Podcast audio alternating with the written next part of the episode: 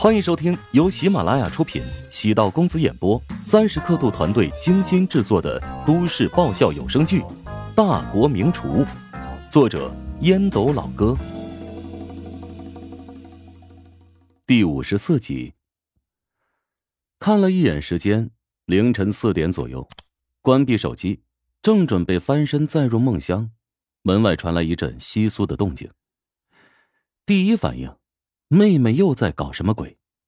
陶如雪从床上走下，将拖鞋勾到脚边套上，轻轻的推开门后，只见乔治的背影在走廊尽头一闪而过，她蹑手蹑脚的跟了过去。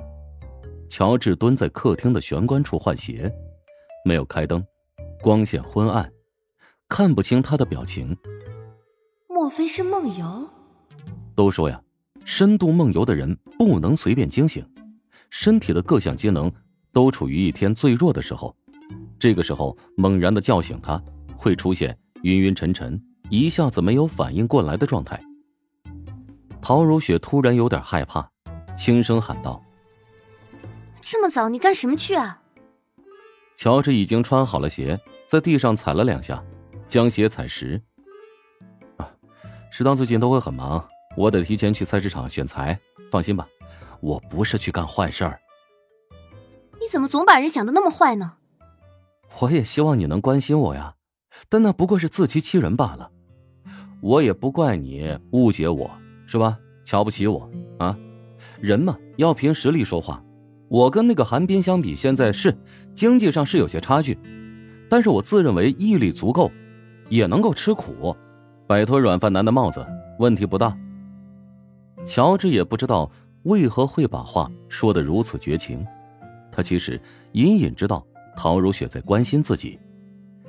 相比较于当初见面就掐，彼此之间仿佛有深仇大恨。现在两个人的关系缓和不少。乔治在故意刺激陶如雪，因为他想让自己清醒一些。以现在自己的实力，总归还是让他瞧不起。言语上的强势，只能稍微显得没有那么懦弱。自尊心大有长进，我倒是看你能坚持多久。乔治表情突然由怒变喜，以退为进。如果有一天我真的成功了，我会特别感激你，因为你的话就像是锥子一样，逼得我只能拼命奔跑向前。唐如雪微微一怔，乔治的性格便是如此，当你以为将他逼到绝境。他身上总能爆发出强大的能量，好似藏在悬崖巨石下的草种，无论环境多么险恶，总能从石缝中挤出幼芽，另类成长。另外还有一件事情，我想通了，昨天我不应该怀疑你和如霜。陶如雪低下头，目光落在了大理石地砖上。他的性格我很了解，跟你在一起。只是为了对抗我和我妈。你一点也不了解你妹，你妹还没有那么幼稚。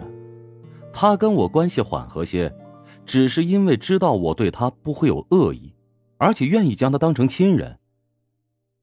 乔治并没有因为陶如雪给了个台阶，便顺水推舟的领情。是，她虽然也有病，但是比你和你妈都轻一点，也比你们容易治愈。原本打算跟乔治耐心沟通，没想到他又戳到自己的痛点。陶如雪额头冒出青筋，怒道：“我跟你说过多少遍，不要扯上我妈！”乔治见陶如雪气得浑身发抖，莫名的暗爽。高高在上的横加指责别人之前，就要先做好接受对方一切反击的准备。你是我名义上的媳妇儿，不是我的上司，不是我的衣食父母。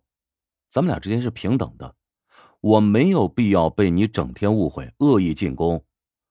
当你稍微给点好处，我便跟一条哈巴狗似的啊，过去摇尾乞怜。凭什么他现在语气缓和一点，就轻易原谅他昨晚的过错？那只会越来越放纵他。陶如雪这样的女人，在异性的吹捧声中长大，如果你一味的迎合她、讨好她，可能会跟其他的男人一样。成为他裙下的无名之辈。乔治没有必要跟那些苍蝇一样屈辱的生活。乔治的性格便是如此，该对人的时候，从不留情，不管对方是女神还是女神经。陶如雪性格冷傲，素质和教养还不至于让她跟乔治一般，用同样恶毒的语言攻击乔治的亲人。但陶如雪暗下决心，如果下一次乔治再敢羞辱自己的母亲，他绝对会跟乔治死磕到底。乔治转过身。面无表情的盯着陶如雪看了许久，然后一言不发的离开。陶如雪莫名的空虚，反问自己又做错了吗？回想乔治离去时目光的隐忍和沉重，陶如雪意识到，乔治在自己心中的形象开始了剧烈的变化。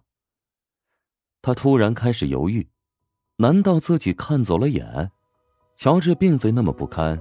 其实骨子里的自尊心特别强，旋即他打消可笑荒谬的念头。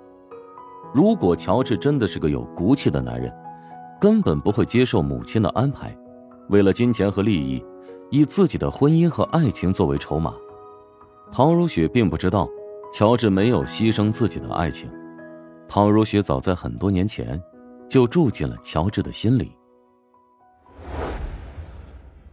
乔治抵达食堂的时候，发现门已经被打开了，里面传来狗叫的声音。食堂的钥匙共有三把，除了乔治拥有之外，还有两把分别在丁婵和陈阿姨手中。陈阿姨是食堂的老员工，威望挺高，做事比较麻利，众人都比较佩服她。陈阿姨肯定不可能这么早过来，难道会是丁婵？灯光之下。穿着运动装的丁婵，纤细的身材被拉得斜长，她手里拿着一个奶瓶，正在给杂毛比熊喂奶，青春而单纯。任何男人遇到这一幕场景，都会有种初恋涌上心头的感觉。你怎么这么早？乔治将灯光打开，丁婵那张姣好年轻的脸蛋儿，豁然变得清晰起来。睡不着就起床过来了。昨天那么忙，今天肯定也不会轻松。虽然我挺没用的，也帮不了你什么，但是有个人陪你说说话也是挺不错的吧？